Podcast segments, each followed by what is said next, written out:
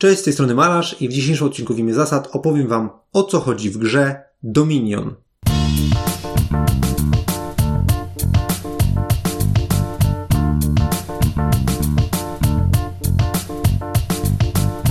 Dominion to praojciec wszelkich gier deckbuildingowych.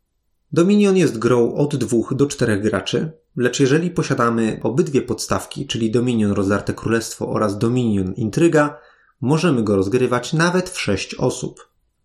Według społeczności serwisu Board Game Geek gra najlepiej działa na 3 osoby, chociaż prawda jest taka, że jest to gra bardzo silnie pasjansowa. Każdy zagrywa swoje karty, każdy jest skupiony na własnym poletku i tak naprawdę dodatkowe osoby przy stole wpływają głównie na downtime, czyli czas oczekiwania na swoją kolejkę. Dominion to flagowy i najprostszy deck building, w którym można budować swoje silniczki. Na środku stołu leży stały, wylosowany od początku rynek 10 kart akcji, które w każdej rozgrywce są zupełnie inne, ponieważ są one losowane z puli, która jest już niemała w samym korboksie, a do Dominiona wyszło już naprawdę sporo dodatków, dzięki czemu pula potrafi być naprawdę olbrzymia. Losujemy więc te 10 stosów kart akcji, poza tym wykładamy jeszcze karty miedziaków, srebrników i złota oraz karty posiadłości, powiatów oraz prowincji, czyli karty dające nam na koniec gry punkty.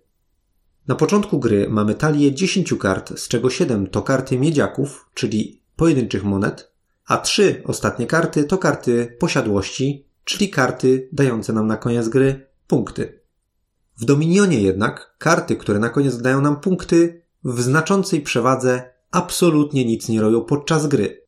I całym sednem Dominiona jest wyczucie momentu, kiedy przestać kupować kolejne karty monet i kolejne karty akcji do naszej talii, a zacząć kupować karty zwycięstwa, które zaczynają nam te talie spowalniać, ale koniec końców, no są to punkty, na które wygrywamy.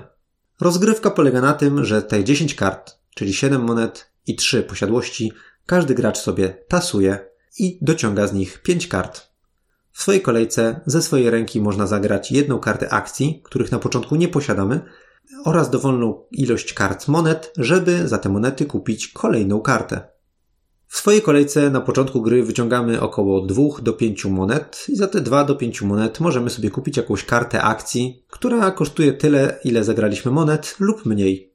Wszystkie karty, którymi zapłaciliśmy oraz karta, którą pozyskujemy, lecą na nasz discard, a my dobieramy pięć nowych kart i czekamy na swoją następną turę, zastanawiając się, co w tej zbliżającej się turze zrobimy z tymi właśnie dociągniętymi kartami. I tak sobie gramy kolejka za kolejką, aż skończy nam się talia, co następuje już po dwóch turach. Wtedy to zbieramy cały nasz discard, tasujemy i formujemy z niego nową talię, z której dalej dobieramy tyle kart, żeby mieć ich na ręku pięć. W ten sposób karty, które kupujemy, trafiają do naszej talii, z której dociągamy, żeby za ich pomocą zagrać mocniejsze rzeczy, kupić droższe karty i żeby one podczas kolejnego przetasu talii znowu trafiły nam do deku, z którego będziemy dociągać. No i tak gramy, gramy, zagrywamy kolejne akcje, które pozwalają nam dociągać więcej kart, dogrywać więcej akcji, czy robić większe zakupy, aż następuje moment, kiedy gra się kończy, a to nastąpi w momencie, kiedy trzy dowolne stosy na rynku ulegną wyczerpaniu lub kiedy wyczerpaniu ulegnie stos prowincji, czyli tych najlepszych kart punktujących.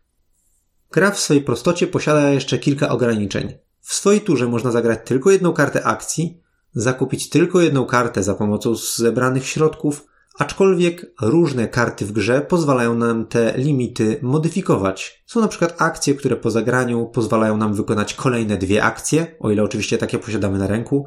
Są też takie, które dają nam dodatkowy zakup, co oznacza, że ze wszystkich zebranych przez nas monet możemy kupić dwie karty, oczywiście odpowiednio dzieląc nasz budżet.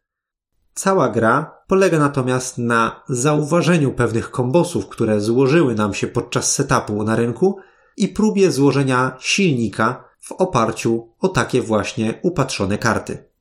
Każdy z graczy ma raczej równe szanse na rozkręcenie tych silników, ponieważ każdy stos, który wylosuje się na rynek, posiada aż 10 kopii karty danej akcji. A w trakcie gry nie dokładamy żadnych nowych kart i nie zostają ujawnione żadne nowe informacje. Po prostu cieszymy się z zagrywania kolejnych kart i odpalania kolejnych kobmosów wynikających z zaplanowanych przez nas działań.